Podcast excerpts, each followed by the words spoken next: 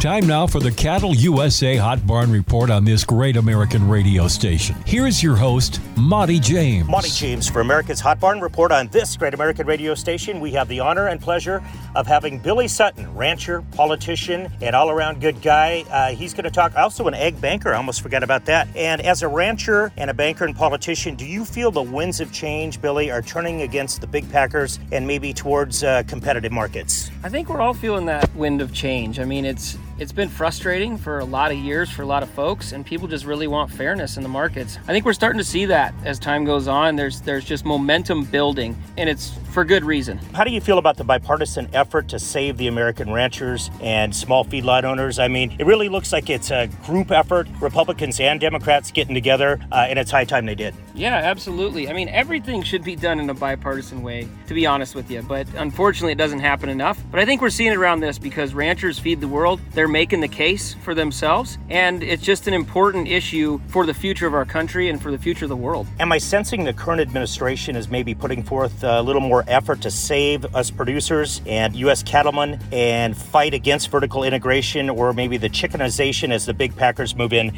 to take over ranch country? Yeah, I think you're seeing that with rule change, you know, proposed rule changes that are looking to, you know, for instance, with with COOL, you know, if it is you know raised outside of the country and it's processed here currently it could still be labeled as a product of the usa and that's just wrong. So they're proposing rules to change that. That's a good first step. I think we have a ways to go but we all need to get together to get the job done keep keep calling keep writing and make a difference. Because if we don't get involved as producers it's not going to happen. What's your biggest concern Billie? Uh, right now i'm talking purely as a rancher and a cattleman. I think it's to save the little guy. You know the, the, the big guys keep getting bigger and we're losing little guys all the time. That's that's dangerous. I think that's scary for a lot of people. And then just fairness. We got to have fairness in our markets. Ranchers work hard and they want rewarded for that work.